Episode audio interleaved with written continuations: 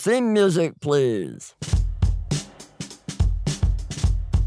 Aloha, I'm Mick Kalber. And I'm Bruce Omori. And you are on, Hawaiian, time.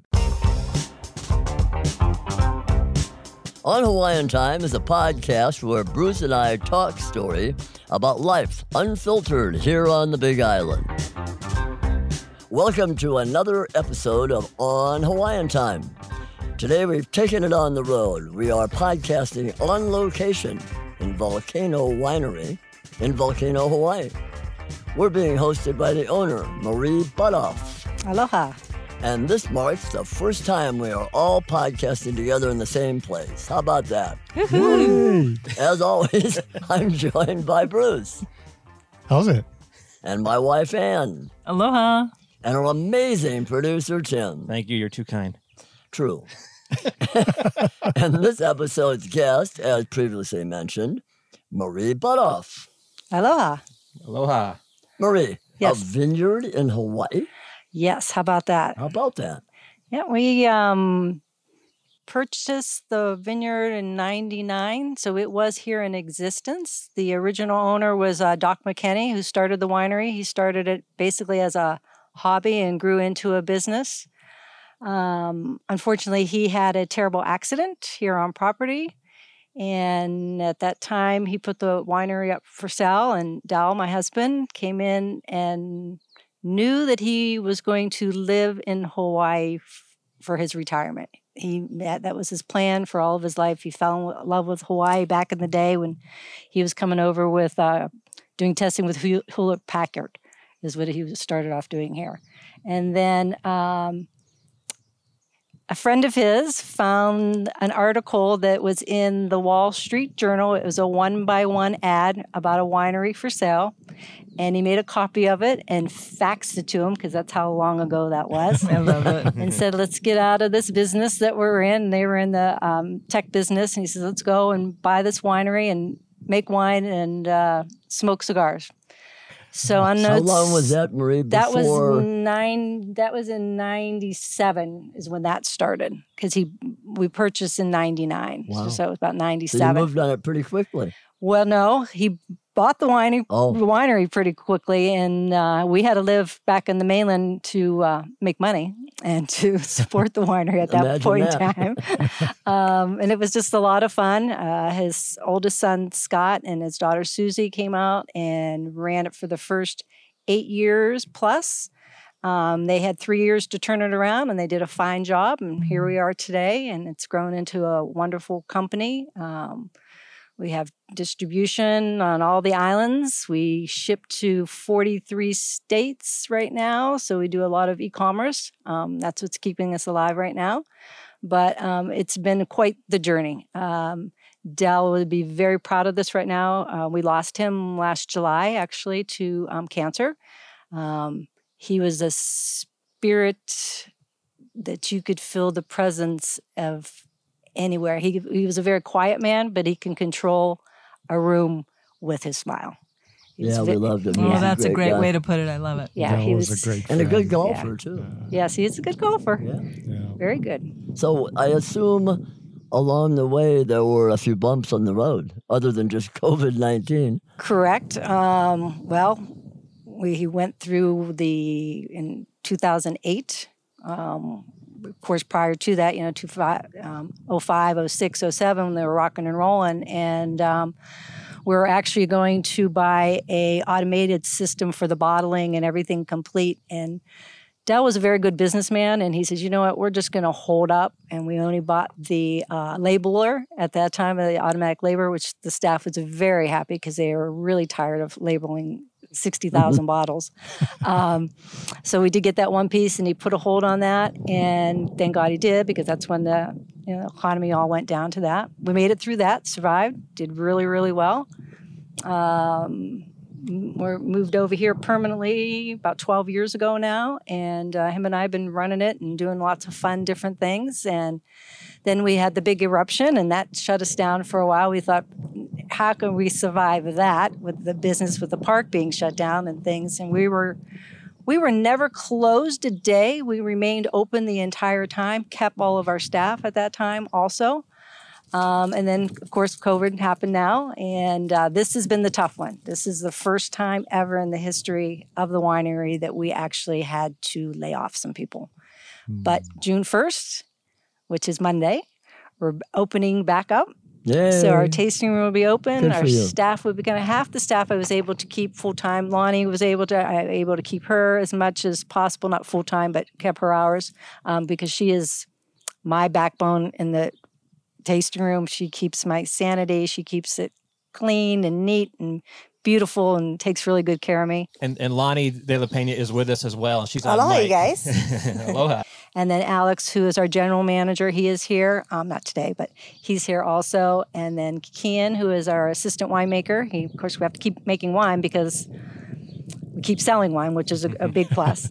Um, he is here, and then uh, Tommy, and Tommy has been here with us now for almost 20 years, and he wow. takes care of our fields, and he's a super guy too. So the so five of them, I was able to keep most of their hours, and now starting in June, my part timers will start coming back as needed. So we're hoping uh, we'll be booked because now we have to do. There's a lot of different new rules in regards to doing wine tastings. I could only have 10 people in the tasting room at a time. As life prior to this, we could have anywhere from 10 to 75 people in there. We could wow. do anywhere from 30 to 150 tastings a day. So you just don't know. When days like this, it's busy. So um, starting on Monday, we're taking reservations. We're going to do uh, 10 people at a time every hour and uh, do the best that we could possibly do. Right on. Just for our listeners' information, by the time they hear this podcast, you will have been open at least for four or five days. Great. So they should so, be coming up. Yeah. So so Volcano Winery is open, right? Correct. Call is for open. Your, call for your tasting. Call for your tasting. yes, and we um, anytime you're welcome to come up to purchase bottles. So those are always available. If you don't feel comfortable coming in at this point in time, some people do not. You just call and we do a curbside. You place your order We'll package your wine up for you and you drive on up and get out of your car and pick it up off the table and go home and enjoy it. And what's what's your website if people want to order online? Uh, www.volcanowinery.com. I find what is fascinating about the Big Island is so many different parts of this island are different um, climate wise, geographically. And volcano is so unique on this island. What are we at? Like 4,000 foot elevation. Right. It's what, 62 degrees here right now. I'm starting to get a shiver. My friends in Connecticut will say that's a joke. Knock it off. But, you know, meanwhile, it's, it's like 10 degrees, 15 degrees warmer in Hilo and right. on other parts of the island. And it's just, it's beautiful up here. There's a beautiful trade wind blowing. Correct. Not beautiful for the audio for our microphones, but uh, we'll try to fix that later. Hey, I wanted to ask: Was it? Did you have trouble getting people to accept uh, wine from Hawaii? It's kind of an odd. Thing. Sure, because um, we're really not a designated region. A lot of right. different the wineries, so that's something we would love to do, but that is very tricky and complicating in having that approval. Um, of course, we always have our visitors that come in and say, "Oh, you know, we're our official, you know, we're our connoisseurs and we're from wine country and we know everything that there is possibly know about wine." And we very kindly say, "I'm sure you do. Are you from France? Is that what you're from?" No, they're from California, but um, they do a great job, and we actually ship the most wine in e-commerce to our California visitors. Interesting. Oh, so once they have it, they love it because it's not a competition with them. Our wines are unique. They are touched by Hawaii. It's a little bit of paradise you get to take home with you, and um, it has quite the quite the following. We have a great wine. Our wine club, Lonnie knows about that. How many do we have in the wine club now? Under five hundred. Yeah. Yeah. So that's and that has really grown, grown, and Lonnie is ex, she is the one that did that. I give her all the kudos for that. Thanks. But um, that's how we were able to remain open and I was able to continue to have my staff here was from the wine club because our wine club was in April. So that actually gave me enough money to pay my staff, which was wonderful for that. And um, now we're blessed again. That's going to be coming up in July also. So that if that you wanted help. to sign up for the wine club, how would you do that? You could either call. We could do it over the phone. You could go to the website we could mail you a, a form. uh, there is a form on our website, and they're going to be adding a new one. So probably by the time that you hear this podcast, you'll be able to go and do a uh, a live type on the website, whatever that is, to, to do that, or print it out and send it in. Great. But call. We have people calling all the time to to join the uh, wine club over the phone. They like that personal touch, especially when you know Lonnie's on the phone with them, and she's a a, a great ambassador for the the winery and for Hawaii. So it works out well. Thanks, Marie. And the wine club is actually a huge benefit to our customers. So they really enjoy it as well. They get great discounts off the bottles. They get first privileges on their new release uh, for the estates, and they get special shipping. So uh, there's no cost to the member except for your wine and your shipping. And it's three bottles every three months. So mahalo to our wine club members for Absolutely. keeping us alive and the, yeah, they um, as well. They love the specialty um, care that they get with that, especially um, our we have quite a few local that are in the wine club that will just come up to get it because they love coming up here. That you know, the, it's a beautiful place, and um, they get first dibs then um, when we release our tickets for the Harvest Festival, which is a big event that we we do up here, and um, they they really like to be able to get their tickets first because we sell out pretty quickly. And they that. like to get their free tastings. And their well. free tastings, so they get free tastings also. But yeah, they are. Uh, you know, our, our local wine club members are, are great. I mean, they bring all their friends and everything, so it works out good for everybody. You know, Marie, you, you mentioned that um, the wine here is different from other places, obviously, a different climate and so on. How does it differ? How, there have to be pros and cons, right, of growing grapes and making wine in Hawaii? There's lots of different uh, scenarios that happen in regards to our wines being made. Um, growing the grapes, first off, is very tough. Um, we're growing the Symphony and the Pinot. And what makes it so hard? We have no dirt. It's number one. so yeah, so that's the, the challenge in regard to that. Um, we're actually in a nice little microclimate here. So, like down in the village, they could get up to two to 300 inches of rain for the year. We're here on the dry corner here, and we only get about 70 inches of rain. So, that works out very well for us. The grapes, when we plant the grapes, we have to bring uh, heavy equipment in, bust up the lava, and then backfill, put dirt in, and go for there. It's actually really good for the grapes because the grapes like to um, they like to struggle. The harder the struggle, the better that they are. So it works in our favor in regards to that. Um, we are not self sufficient in bringing, um, growing all of our grapes for our wines since we have grown so much. I mean, we're up to, uh, Lonnie, about 70,000 bottles a year mm-hmm. is what we're producing right now. And uh, we sell everything that we produce. Uh-huh. So uh-huh. um, we have a little bit over 12 acres of grapes mm-hmm. and about two acres of tea. Yep. And so we still have to import from California and from Washington for um, bringing grapes in. And that's the other hard part of owning a business here in Hawaii. Everything is shipped. For us, we have to ship all of our glass in. So that means all of our wine tasting glasses, all of our bottles, all of our labels, all of our bottle sleeves, all of our corks, all of our barrels. Everything is shipped in. So that is. Uh, it's, quite amazing. You know, Del made an amazing uh, model here. It's a perfectly run machine, and um, yeah, he blessed us with that. That's for sure. That's great. Marie, uh, is Volcano Winery the only winery on an active volcano? Yes, it is. There's one other winery in our state, and it's a Maui Winery, uh-huh. and they're over there also. Um, they're growing grapes too. Um, but we are um, the one that's on the active. You know, it's pretty cool. When we would do the when the the flow was going down, we were able to sit out here and um, we had tastings out here and a barbecue and things that were going on, and over the tree line, just straight looking out, you could see the glow from the lava, mm-hmm. and it was quite impressive. I mean, we had it, was that's when we were doing uh, tours here at night and we had anywhere from 75 to 200 people wow. running through mm-hmm. on that event and they were in and out of here in two hours right nice. wine tasting dinner and purchasing which was incredible and we're definitely located near the active volcano because we're two miles away from Halemaumau mm-hmm. so definitely uh, sitting on the active volcano i would say and we were in the middle of a tour when it first erupted and Del and Marie were here, it shook us to the core. I mean, I was doing a tasting outside here and everybody was clapping. They thought it was a part of our thing. thing. You know, they said, do it again. And then boom, it, it happened again. We had the aftershock yeah, right you, after. You were having really heavy earthquakes up here in Volcano, huh? Oh, it was one after another after another. Continuous. It was, I was very rattled by it.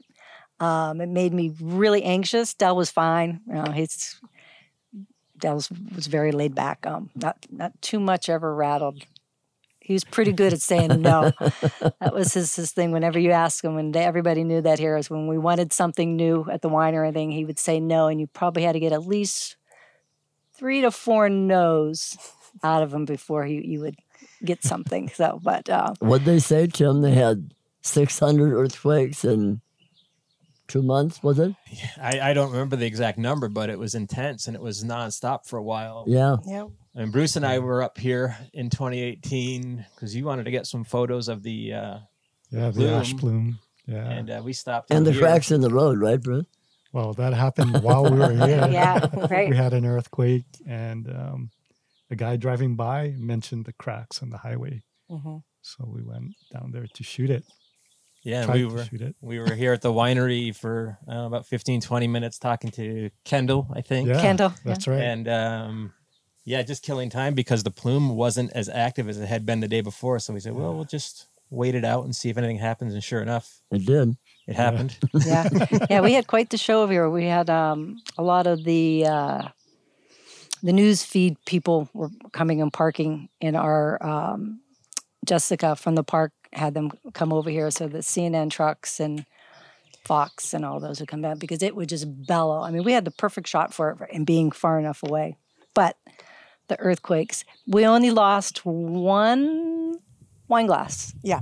Which ah, was amazing. We had it on a yeah. high shelf. That's amazing. Everything yeah. else just kind of danced Tula and, you know, worked its way on the shelf and kept it going. But it was quite interesting. Coming from someone that was here all day from open to close, you could feel it um, just kind of like a breathing dragon. It would start pretty low and you would kind of feel those little tremors. And as the day progressed, it would get bigger and bigger and bigger. And by the end of the day, it was swinging the chandelier inside. And so by the end of the three month period, I mean, of course, it was a little frightening for people that um, are used to maybe California earthquakes or not used to, to what a volcano can do and being on an island with such an active, powerful thing. Um, but it was pretty interesting. By the end, we were making bets to see when that five pointer was going to hit because we knew it was going to happen every day. But what time was it going to happen? So it was very eventful here. Um, quite interesting for yeah, sure. Had, they were, I think they were putting what five dollars in the hat every day, and then they would write their times down. That's great. Everybody yeah, seemed you... to pick out their. I think Alex probably succeeded quite often in he did a lot of research, a lot of cheating behind that. I think. yeah, you were getting regularly five point something earthquakes every, every day. day. every day, and then a multitude of three point and whatever four all, point all day under, long. Yeah, yeah, continue. That was crazy. But just so people know, the the the eruptive part, the lava part, was next to our house in Leilani, right. which was what twenty five miles down rift Over. from here. Correct. What was happening up here was the crater was collapsing. Correct. Yeah, we're feeding it down to you guys. was collapsing, and now it's it's more than twice as well, more than four times as big. It was a half a mile across, and now it's over a mile. Wow! In diameter. Yeah, it's pretty. So, if, if you haven't been back up there to just to witness the what creation happened after that lava coming out, it is it's amazing. It's stunning. Yeah, absolutely, it's stunning. stunning. How did that affect your business in 2018 when that was happening? Oh, it was tough there was days that we didn't see a lot of people come up. Um, very few. Yeah, it was. Uh, the park was closed. The park was closed. very little yep. visitors, and also, like you said, the, the road was like an eggshell. So yeah, it, was quite. We know, were probably down pretty close to where we are now. Probably uh, not even me maybe we had 5% of our business, like we're down 95%. Wow. Yeah, it was tough. Crazy. Were you able to keep operating? Yes. Mm-hmm. So you did? Hmm. We did. So, yeah, we couldn't spend a lot of money. We just had to be strict and responsible and survive, basically. So, being this close in proximity to Halemaumau, did it? Uh, did the VOG affect your crop any? We had one day that we had some ash, but it was nothing bad. Uh, we actually probably had the best air on the island. because with the trades and everything, it just blew it. It was like this most of the time. Yeah, you can hear the trades with, right now. Yeah, yeah. Was, you know, it was definitely got it worse. Yeah, than Kau was bad, um, but here it was. It was good. I mean, a couple days it was foggy where we had to shut yeah, the two windows. Days the wind turned on us. Right and it came in our direction and then we lost some of the flowering season when that first started just because it was a little bit more delicate on the vines at that time and once the fruit set it didn't make as much of a difference um, on affecting it as far as that goes but I think it did give a little bit more of a maybe sulfuric or volcanic quality to the grapes just like a, yeah there's a little bit of a smoke a little bit uh, definitely like a, uh, a, a, smoke hint in the wine mm-hmm. I wanted to say in our state um, mm. which one of those. Which we're going to go into sure. in September when we release that Correct. will be the eruption year. So that's going to be really fun estate to try the one that's coming Ooh, out. Yeah, wow. soon. eruption wine. Eruption wine. That will be in September. It has wow. that smoky yeah. flavor. So we yeah we're not going to be able to do our um, harvest festival this year. Unfortunately, um, we just feel that it's too soon for the community to have 250 people in this area yeah. at that given point in time. So we're just um, going to take a break on that, and we'll go back next year and the following year and doing that. Um, just because the um, community here up in Volcano has been really kind of double hit from the sure.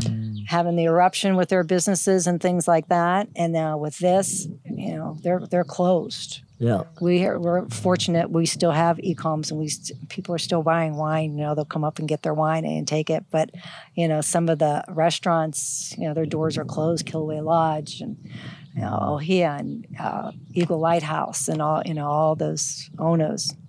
So has uh, alcohol consumption been up because of COVID? At my house, it has.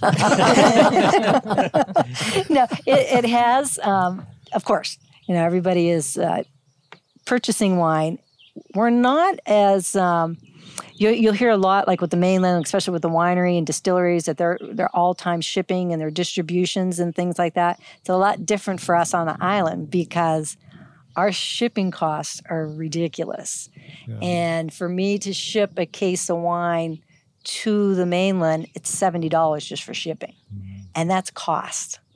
I don't sure. make anything on shipping, so they have to wait. So right now on the mainland, most wineries are offering five dollar flat shipping, zero shipping, things like that. So um, so we're offering twenty percent off our wines. Correct. We get twenty. So they get twenty percent off bottles, but shipping we can't get around. Yeah, even our you know the distributor is is hurting right now.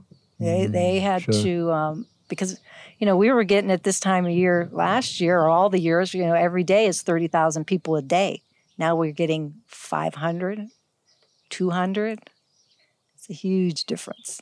Yeah, the economy is, uh, as Del would say, this too shall pass, and we will move on. yeah. I was real curious. What is the process that you go through with uh, the wine when you pick it, and how long it takes before you pick it to pouring it out of the bottle? I'm going to let Lonnie go on with that because Perfect. she knows the more detailed of it. I know the basics of it, um, but she knows the, the entire process. So she could explain the wines and the process maybe at the same time. Could work for us? Yes? Yeah, great.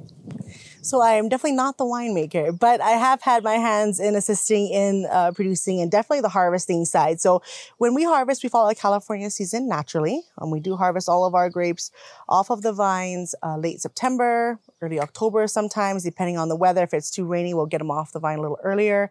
And straight from the vineyard, we are um, hand harvesting those with buckets um, bringing those over to the weighing area.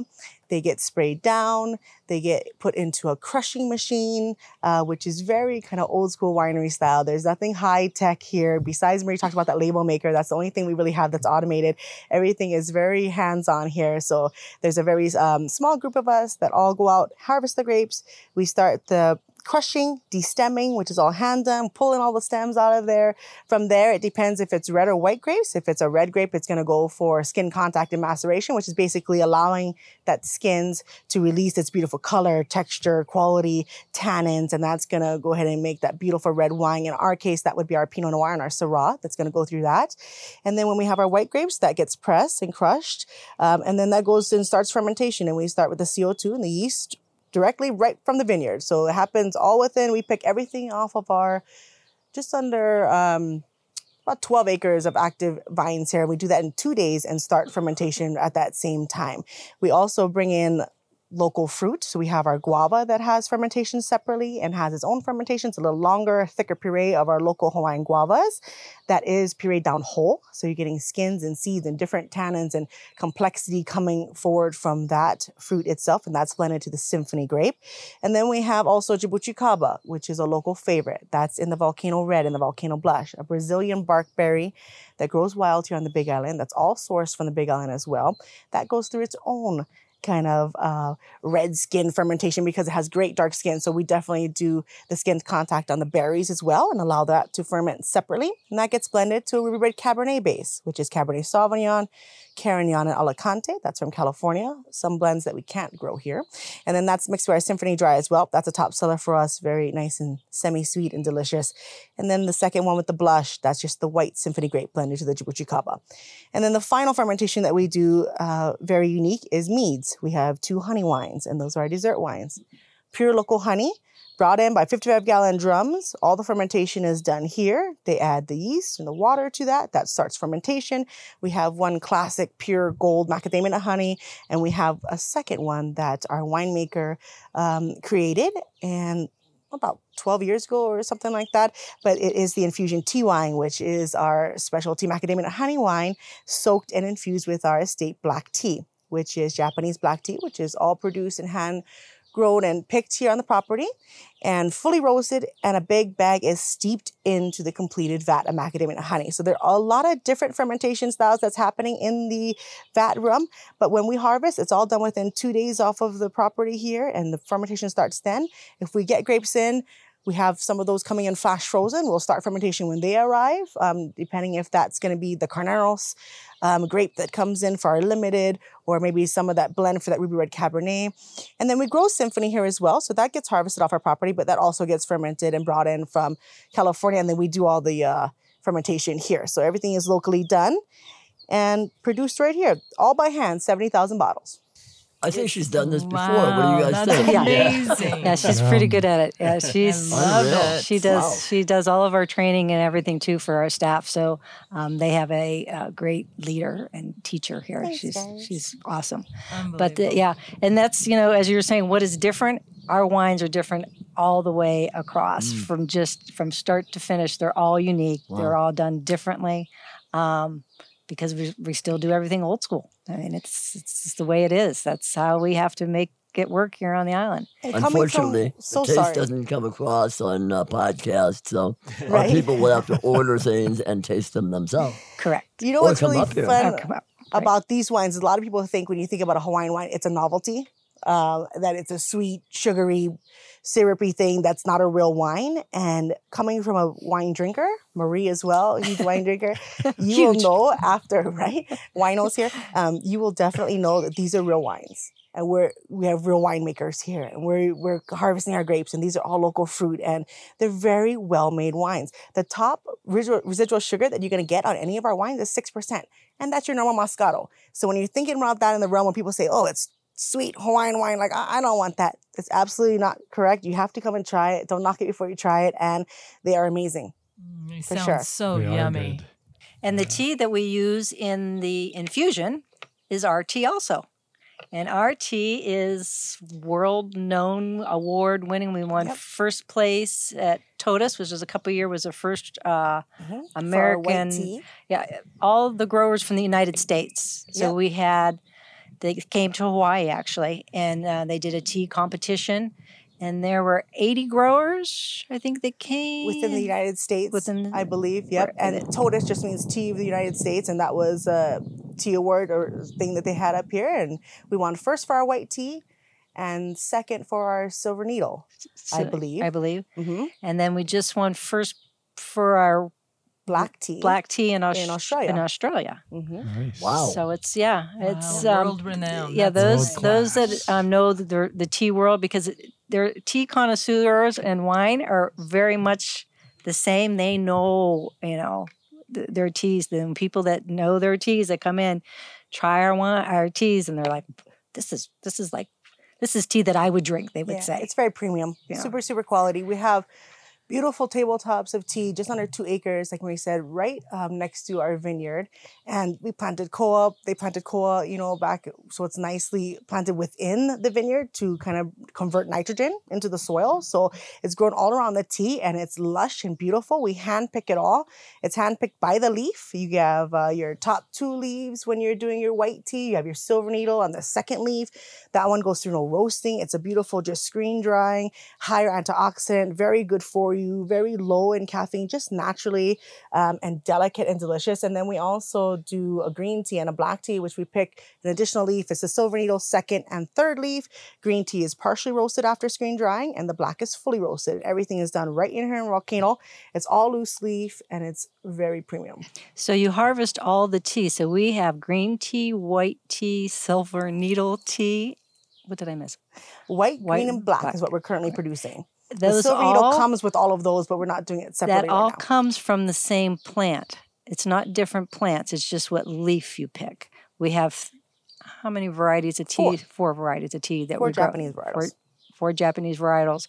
But when you harvest the tea, it's just what leaf you pick that makes the yeah, tea, which never, I had no idea. No, we didn't know that either. Right. We're, we're friends with um, uh, Mike Longo and yep. and um, Rob, uh, Rob Nunnally. Sure. And, uh, you know, Big Tea Grows. They introduced us to that. I said, wait a minute, you mean there's not an Earl Grey plant? Right, you know? right. and that, that blew me away. Yeah. But they, they were have in the contest. I don't know if you were talking about the one that was here. Yes. Mm-hmm. But they won some things. You won some. Right. A, a, lot of people are coming to realize that there's some very high quality tea grown in Hawaii. Yes. It's very well known. Um, Eva Lee, who does our roasting for us, she has really taken the, the tea level up quite a few notches in the volcano area. She helped us a lot um, um, getting started and doing different things.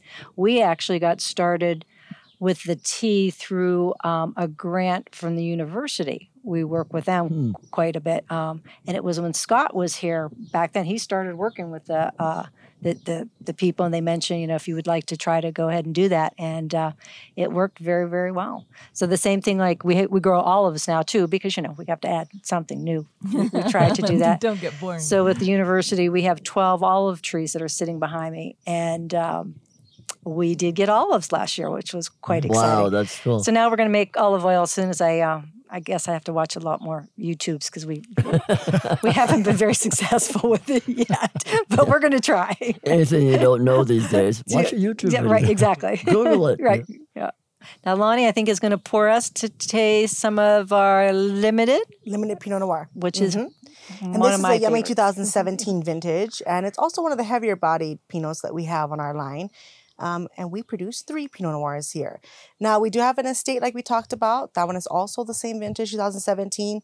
Marie does like a little bolder body, so we're going to be sampling the limited right now. But all three are delicious. This one in particular, though, is a Carneros California grape, and it comes from Carneros Valley. It's going to give us more of the skins of the Pinot Noir that we can't grow here. We get quite a lot of rainfall here, like we mentioned, 70 to 100 inches of rain.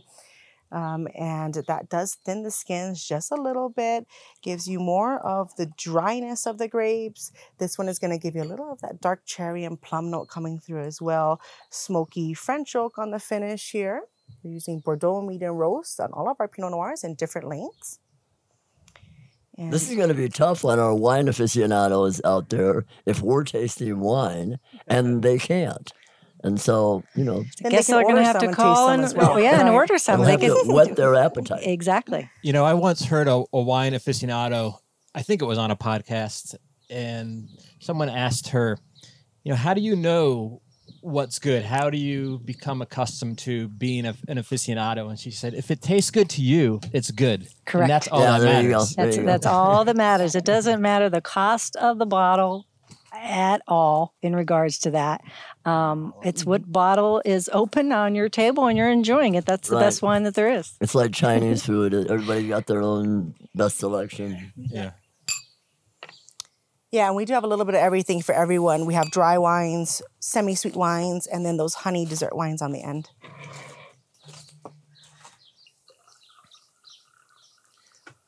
Oh, getting full. Yeah. Whose glass is that? That's I bet you that's Lonnie's glass. There you go. Smart. Smart. Okay, Lonnie, you're gonna make your toast. You do the nice. Oh, go ahead. Cheers, you guys. You. Mahalo to everybody for supporting Volcano Winery. And thank you guys for coming up and doing this. We really appreciate it. And we are excited to see everybody back up here safely. Of course, you have to bring your mask, but uh, we'll be smiling through our mask. We'll see it through your guys' eyes. And uh, mahalo. Our pleasure. Mahalo. Cheers. Cheers. Uh-huh. Cheers. Mm. To all of you. Chinga ching. ching. Clink, ching, clink, clink, clink. You can't clink with me. Yeah, nice and dry and smooth on that Pinot Noir. Bruce is traversing across the table um, that is through nice. the wires. That's beautiful. Cheersing everyone. Mm. To get Cheers. the visual, you might have to go to our YouTube channel to watch this. Cheersing? Is that a word? Cheersing? Cheersing. Cheersing. Cheersing Cheersing sounds good. Jersey. Sure. Marie, where are you from prior to Hawaii? Originally, I'm from Ohio. I grew up in um, Youngstown, Ohio, which is um, you have Cleveland up north, and you have Akron to the south. We're kind of like right in the middle of the triangle uh, of that area. Is where I originally grew up, um, but lived all over the place. Del was in um, tech world, so he moved all over the place, and he is originally from Minnesota. Um, when he turned 18, he left Minnesota never to return to snow again. I heard that. there you go. I'm with him. Yeah. But um, yeah, so it's, and we were never in the wine business before. That's everybody assumes that we were. We just like to drink wine and uh, thought it would be a nice adventure and uh, to spend the rest of our lives doing something that we enjoyed. And that's nice. why we do it. Absolutely. So, did you consider yourself a Buckeye? I did. I, and the sad thing about it was I was a, a Buckeye, and I also um, cheer for Cleveland Browns too. And it's Whoa. been it's been a hard life. It's been a really hard life. And Del was with Minnesota. I mean, so we suffered yeah. a long time with yeah. our teams. But That's it, brutal. It is what it is. I was a Cubs fan, and we finally got over that. You know, a few yeah. years ago. A few but, years. Yeah, and that was a tough one too. Yeah, yeah. Mm, yeah, in Hawaii, all you have to do is really worry about a tea time. Correct. there you go. That's that's my favorite time. Also, yeah, I do love to play golf too. We're going to sure miss our little course up here. Yeah, that's yeah, a problem. Volcano yeah. Golf Course. We're still talking about buying it somehow. You, you should know, resurrecting it. a victim of the, the, the COVID, I guess. I guess. Oh, I don't know. That place might have gone down anyway. Don't you think? Oh, fire didn't sure help. The fire did yeah, not help. Um, you know, there that again is a tough business yeah. to have. Yeah. Um, you ha- it has to be tightly managed, and it is what it is. That's you know a lot of our businesses here in Hawaii. They have to remember that we are a business. Right. we are real. We have hours that we're here from ten to five thirty. You know, and just like the winery, the the golf course up here is unique. Correct. I mean, it's how many places can you have a golf course on an active volcano? Correct. And the climate zones. We we played it in the front nine. It can be raining. The next back nine can be sunny and dry. Yes. Actually, hole to hole they can change. Absolutely. So crazy. And, and, and uh, Madam Pele sure can play havoc on your balls over there too. oh. Many a time that, that I'm like, I can't believe I've lost another ball up here. I've lost more balls at this course than I've done even at Big Island. Yeah. Which I I lose a lot of balls there too, but um, I play for fun. I have a great time. It's it's it's a good, it's good times. Yeah. We go to Makani now, and we've lost as many in hole seventeen uh, and eighteen as the rest of the course. Uh huh. Crazy. Right. Yep. I oh, know. Well. Mauna Lani should be opening back up soon. The course is beautiful. It's in great shape, but nobody's playing it right now. Yeah. Mm. Uh, Bruce, as a fellow business owner on the Big Island, small business owner, and you know, a brick and mortar mm-hmm. like Marie, like what kind of things do you guys um, find in terms of uh, the challenging uh, in terms of running a business on the Big Island? I mean, obviously, right now everyone in the world is having a challenge, but is there anything unique or special that you guys share in common in terms of being small business owners on an island in the middle of the Pacific? I mean, you're tourist based, right? Tourist based, yeah. And you know, Marie brought up a good uh, point uh, about shipping, being in the middle of the Pacific. I mean, it's of course it's beautiful here, but we're at such a disadvantage to large business because everything's you know we need everything. to ship everything in and we ship everything out. You know, even for my photography, my lab is in California so they need to ship the prints to me I sign the pieces and they have to be shipped out. So there's that additional cost of doing business here. Everything's so expensive. Correct. You know? uh, it's something it's, that it's, it's just it's mind blowing. Yeah. For those that um, have not run a business in Hawaii, it's it's a whole different way of life. You can't.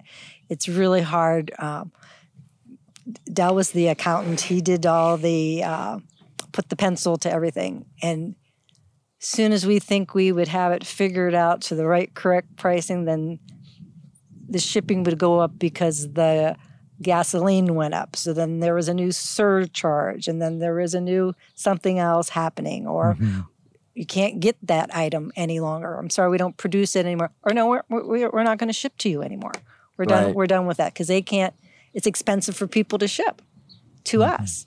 And in the beginning, you know, some would try to negotiate and we would try to work out the shipping deals and things like that. But you, you can't do it anymore. You have to put it into the product, the cost of the product. Yeah. It is what it is. Yeah. It's a blessing. You know, we're all blessed to be here and to be able to participate and to be on this island and live this life. Um, but, but, but it's tough. It's, it's tough um, I'm fortunate to have amazing employees. Tough times ahead, though. Tough times ahead. We're, we're, travel restrictions are still in place, even for inter island travel. Correct. But Governor Ige is talking about extending the um, overseas travel, trans Pacific travel, into July. Th- that is very scary for us yeah, I mean, I, I you know, Bruce and I, we, you know, we, we do business together. I have his prints here, and you know, we take care of each other, and uh, yes. we sold a lot. You know, we had it was, it was it's a great business model that we have going here. Both, you know, his place and my place. I mean, we, you know, we worked hard to get where we're at, and it, it yeah. it's it's heartbreaking actually to be in this position because we know we could do it. We know it's there. We yeah. know we have the relationships. We, you know, we have the great employees. We have the facilities. We have, you know, we have the model. Now we need the people.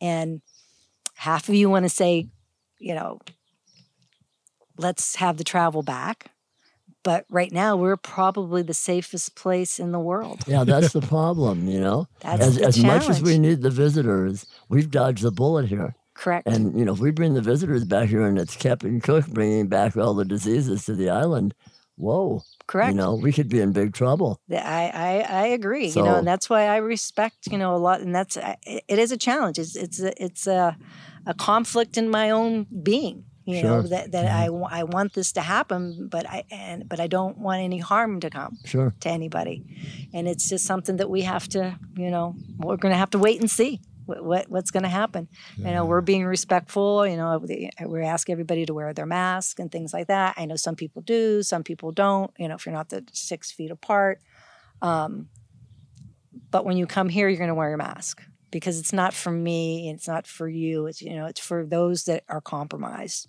it's for my father it would be for my husband you know exactly. things like that that you have to watch for for those that's who you know we have to take care of those people and that's how we're going to do it Exactly. And take care of our community. Volcano Winery has been so great in supporting our community. And I think you're well known for that. I mean, I um, years ago started tasting some of the wines and thought they were great at the local restaurants. And then it seemed like you and Del stepped up and all of a sudden it bloomed. It was in the community part of the community. I mean i enjoyed some great tastings at extreme exposure right. you know on uh, black and white night. That, that was, was fun. that is a fun time but you guys really have supported our community and I appreciate that. And and Thank I think you. the community is starting to say, how can we support our local businesses Correct. if the tourists aren't showing up? So come on up, pick up your wine. Come on up, pick up your wine. Come and say hi to Lonnie and our staff and everybody that's here. Um, Bruce's photos are here. His, his place is not open yet. You can still buy them here.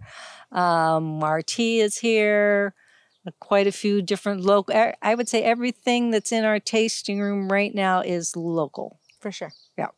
Great. That, that we have for selling there. Even from our jewelry, from Keiko, that we do her glass jewelry. We've been selling her jewelry for 20 years. Ooh, that's great. Nice. Yeah. So it's just been fun. And we keep, you know, we have, and we have relationships. Like I have, I have Bruce's working there and we have um, Brad's G. Brad Lewis's, and yeah. those are the two that I have the relationships with, and Love that's man. that's what we that's what we do. That's what we do for each other. And just imagine you can visit the place where we did our podcast. Right, yeah. a little plaque on the wall. Yeah. and maybe you want to invest in a golf course down the street. Yeah, yeah. Mick and Bruce and I would sure love to play there again. We could play there with without it being manicured. I guess that would be hard to find your ball. Well. It's hard to find my ball regardless. you know, we hear um, lately on this island about the Kama'aina economy, the local economy, and how how much can you benefit from the local economy and, and local residents coming to support you versus, you know, c- can that sustain you? I believe it could. I absolutely believe it could. Um, we get a lot of local people that come up and visit with us. And we'd uh, like to get more. We would love to get yeah. more. a lot uh, of people we still talk to have never heard of the wine, and so it's always like we're just trying to do the coconut wireless too. Like you tell your friend and you tell your friend, but we're always advertising it, and we love Kama'aina coming up. They love the tasting. Um, they definitely love the Hawaiian guava and the volcano red and the cheese platters that we have here, and their own local winery here. It's the only winery on the island and the southernmost in the U.S. and it's super special. And a lot of us here are local Kama'aina, born and raised here, and especially the people that create the wine um, on that side and take care of the fields and, and, things like that. So we definitely welcome and would love more Kama'aina to come up and enjoy this beautiful property. Yeah, and they do, you know, they come up and they bring their families and then they bring their guests and mm-hmm. um, it, it's quite beautiful and and they're very thankful they come in and they thank Lonnie and they thank me and they really appreciate when, when they come up because those that and it's amazing those that don't know that there is a winery on this island no matter what you spend in advertising, they're going to like, there's a winery here, and it's like, when was the last time you were out of Hilo, though? But yeah, yeah. but um, you know, you you do your best, but once that they come up and they get over that little crest that they got to get up from over Hilo side and, and, then come in, they become regulars. Yep. and we'll see them here every month. Yeah. If they've been here once, they're bringing people back, which is amazing. yeah, yeah. Yep. They all become our friends and family. Your winery was always a regular stop after our golf, our round yep. of golf at Volcano. There yes, we appreciated it. Yeah, yeah, yeah. We have a lot of uh, 19 holers that would come over here. Yeah, so now we got to figure out a, a new routine. Yeah. So we can include the winery. Well, sure. hopefully the park will open soon and uh, we'll be enjoying that again. Yeah. Yeah, the park yeah. is, uh, I, I'm hoping within the next week or so, the park will reopen. They've started um, with the Mauna Loa Road for the access to Bird Park. That's, that's right. That's that just, a, opened, that just yeah. opened last week, and I noticed that they are now um, cutting back the the brush that was growing over the road. Um, so they're taking care of that, and um, I think once they get in there, I know the the teams of the uh, a lot of the staff is going back to work there. So um, hopefully, once that is open, because that's you know it's a million plus people it, when the people are here can can come. So we always get a nice. If you come to the park, you should come to the winery. Absolutely. Absolutely. you know, that's if you come to the island, Definitely. you should come to the winery. There yeah. you go. There you go. That's right. That's right. Yeah. What's the significance of Mauna Loa Road? I haven't been up there. There's there's hiking, right? Great trails up there. Great. Um, tra- they call what do they call bird bird trail? Bird, bird park. Bird park. Yep. Tree molds, huh? There's that yeah, the tree, tree molds. So you have the tree molds yeah. drive, wow. which um, is that right little one mile kind of circular right. loop, right, which is beautiful. And there's little trails in between. And then as you go up Mauna Loa Road, there's a scenic lookout point at the top of that. But it's beautiful um, bird watching, trees, koa, eucalyptus. It's, yeah. it's a totally beautiful different kind of koa. landscape up there, and for on fauna. So it's a really beautiful place. But and it's then definitely when you get to the top point. of the road, you can hike to the top of the mountain. Yeah, from the lookout point, I think you can. It's a long hike. Split long situation. Hike. We've actually have had um, lost hikers come back through the vineyard. No way. yeah. uh, They're really lost. Oh, yeah, they'll. Wow. Some of them will start off on uh, Saddle Road and, and come in and get caught and get turned around because we're not really f- from that way to go to Saddle Road. I mean, we because I, I, drive back and forth over there now. It's like, oh, if I could only just go right yeah, there, exactly. I'm right there. but yeah, there was um, a, a, couple actually, um, an older couple that um, spent the night. They got, were lost and they were dehydrated. Oh, wow. They came and we were able to give them some water and get them on their way. oh, wow. But um, yeah, you have to be careful. You could get turned around back there. And then we had the uh, well, the fire that was burning that was on our property line also too. So we oh, had that really? to do. Yeah. So the uh, when they were coming over from the mainland and everything, they were go through the back and they built a new uh, escape road, I guess it would be mm-hmm. for the for this community right, to, yeah. to be able to, to get out if we would get locked in yeah. over here.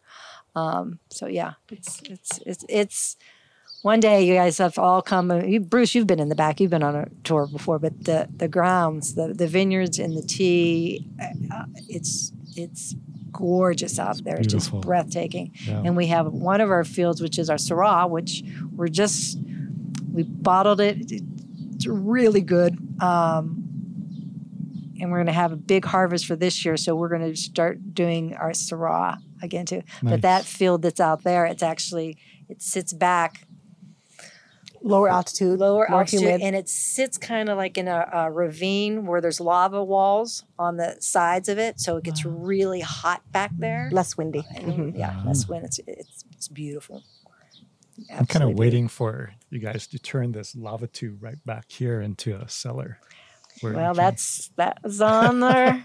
That Del's list. That was his list that he wanted really bad to do barrel tasting and build uh-huh. a platform over it and do the put the barrels down in the cellar and they have it on a pulley system and bring the barrels up and do a barrel tasting. You've got oh a lava tube gosh, right here on the property. Yes. Oh yeah. Mm. yeah. A bunch of lava tubes. Yeah, we have a bunch of lava tubes yeah. on the property. We have to be very careful. But the main, uh, really large one over here, it's probably 50 feet wide. Wow. Yeah. It's pretty decent. Although after the earthquakes, I'm not sure about being in that hole. You know? Right. Uh, but right. it goes down about 30 feet that they've been down. It's kind of deep, yeah. Into it. Um, yeah, we've had, there's been things that have fallen in there's some skulls down there, but some pigs. just, just pigs. Just pigs. Animal skulls. Animal skulls. just pigs. But um, they're actually going to do a uh, a fence. They're doing a pig line uh, fence that they're going to be. So we Kamehamehas are, are, putting it up to protect because they have a, a, farm on the opposite side here too. So they're going to uh, fence basically about our whole vineyard in for us. Good for you. To keep the pigs you have out. a pig keep, problem up here? Oh yes. Oh wow. Yeah, they destroyed our lots of stuff. No kidding. Um, I bet they love wine grapes. They like everything. They want to dig up the roots. They want the roots. Mm-hmm. They can yeah. top it up. The tea and the and the grapes, um, our irrigation systems, our the birds, the geese, the pheasants, they want the grapes. I'm sure the pigs want it too, but then the pigs want to dig everything up. So we have dual pests yeah, over here with that. We have the the we we net everything too when the grapes are out, which it's it, it's the craziest looking thing. But um, we, we have to net everything because the birds and the nene were eating the the grapes that are in the front of the wire. We call them our show and tell grapes, just so people know. Yes, we do grow grapes here. Sure. Um, but they were they go at the bottom of it and they actually jump up and eat the grapes right off the vines. And uh, the rangers they come and they tag them, and so when they're here, they usually walk in. So I have we have a phone number to call them if they're up here. So I called them and said. Um, well, they're, they're, your friends are here and they're eating my grapes. You need to come and do something. He gets, well, they don't eat grapes. I said, uh, yes, they do eat grapes. so he was here in about five minutes and he came in he goes, They're eating your grapes. I said, I know that they're eating our grapes. For it's those like who a, don't know, what is what is the nene? What is nene? Nene is an endemic goose. Yeah. Uh, and the and what does endemic mean, Bruce? it has evolved to the point of being its own species mm-hmm. naturally. Mm-hmm. Yeah. So it, it, looks similar to a Canada goose. Uh, it's probably um, you know many thousands of years ago. Uh, and what are the regulations that go along with the nene? Well, you can't harm them. You can't uh, disturb them. Can't touch them. You can't yeah. shoo them. And they're very. They're because they they've evolved here in the islands. Um, they've become very tame, so they don't have this innate fear of humans so once somebody feeds them or something, they they accept all humans. So that's uh, part of uh, the reason for their demise, you know. And uh, they were taken to the brink of extinction. I think down to maybe thirty birds or something. Something like that, yeah. And then the Lyman family, no, Shipman. Shipman family, yeah. yeah, sent some birds off to Cambridge in Europe, and uh, at an aviary they uh, brought the the birds back. Huh. Yeah. And now now they're actually quite plentiful, right? Yeah. They yeah, they, have actually been taken off of the endangered species species list. Is no, that true? No, not no, true. Not yeah. true. That's a lie. Sorry. but you know, but you know, way back when, I don't know how long ago, 1700s, 1800s, they used to eat the goose. Yeah. They were oh, on the sure. menu at the volcano house way really? back then. Yeah, just like turkey. Yeah. Huh. They were plentiful back then. Which yeah. was maybe part of the problem. You know? This is a good opportunity to take a quick break and tell everyone about Bruce's coffee, which we're selling on our website. take it away, Bruce. well, I drink a lot of coffee, so I've got my own label of 100% Ka'u coffee. What's it called? Ka'u Mana. Ooh. Yeah. It's good. It's good. I drank some this very morning. It's very, it's very chocolatey, very earthy. It's a very different coffee for Hawaii. And for those watching on YouTube, I think Bruce is breaking out a bag. nice. Nice. Beautiful. There it is. Mana. Very nice. That's awesome. And of course, this wine was great. I, am a big fan of the wine up here. Thank Ever you. since Bruce has brought me in Yeah. several times after playing 18 at Volcano Golf Course. And um, what's what's the website again, Marie, for www.volcanowinery.com. Come Yeah. and see us. Buy lots of wine. Get some tea. 20% off right Twenty now, percent right? off. Yeah. Yes, so that will automatically come in. And and if you have a challenge that you don't like to be on websites and go in, give us a call. We will be happy to take your orders over the phone. What's the number? Oh boy, 808 808. 967 7772. correct. One more time. 808 967 7772. Perfect. Perfect. And tell us, Bruce, if we'd like mana, how do we obtain that? Visit our website on hawaiiantimepodcast.com and click on the Merch link. merch link. and that will help us to stay alive. Yes. Get yourself an Will. on Hawaiian time mug while you're at it. Yes, we have a few different items for sale, and it does um, go to support us, and we need your support. Yeah. All three or four of you out there. Yeah. Hey, just had a chance to Google that. And Marie, you're right. The Nene are no longer considered endangered. They're still threatened, but no longer endangered. We'll accept your retraction, Bruce. we were going to do a shout out because we have some super fans who are supporting us. I've got it. You have it? Yeah. I mean, I we know. want to put we want to do a little special shout out here, a special mahalo to some of the people who have already ordered some of the coffee, some of Bruce's coffee, and some T-shirts from our website. Awesome. Waylon Lee Boykin, Landis Major, Patty Doonan, and Kara Regier. Kara and Sean, former volcano residents. Yeah, I think we ruined a surprise, right? Yeah, Uh-oh. yeah. Kara had made was trying to surprise Sean with some of our merch, and we Oh. texted Sean and say, "Hey, tell Kara Don't thanks for buying this, some Sean. merch." Oh boy. Don't She listen said, to this "Oh, podcast, man." Sean. She's that was supposed to be a surprise. Thanks, guys. Surprise! and for those guys that don't follow us on Facebook, Sean is um, the helicopter pilot that Mick and I flew with a lot in A lot. 2018. Great pilot, Yeah. and a great good, guy. And a good Not golf really buddy. that good a golfer. He thinks he's better than he is, but, but he's better than I am. So what? Yeah, he was a regular up here too. He used to. Come Yeah, up. he lived right down the yeah, block, yeah, right? yeah. Annie, didn't Yeah. you put a link on the website? And I know you put a link on our website so I people can find. Volcano Winery. I put a link on our website to make sure people can get a hold of Volcano Winery. Yeah, go to the show notes for episode nine. Brilliant. Okay, so that's going to do it for this episode. Mahalo Marie and Lonnie at Volcano Winery. Mahalo nui, guys.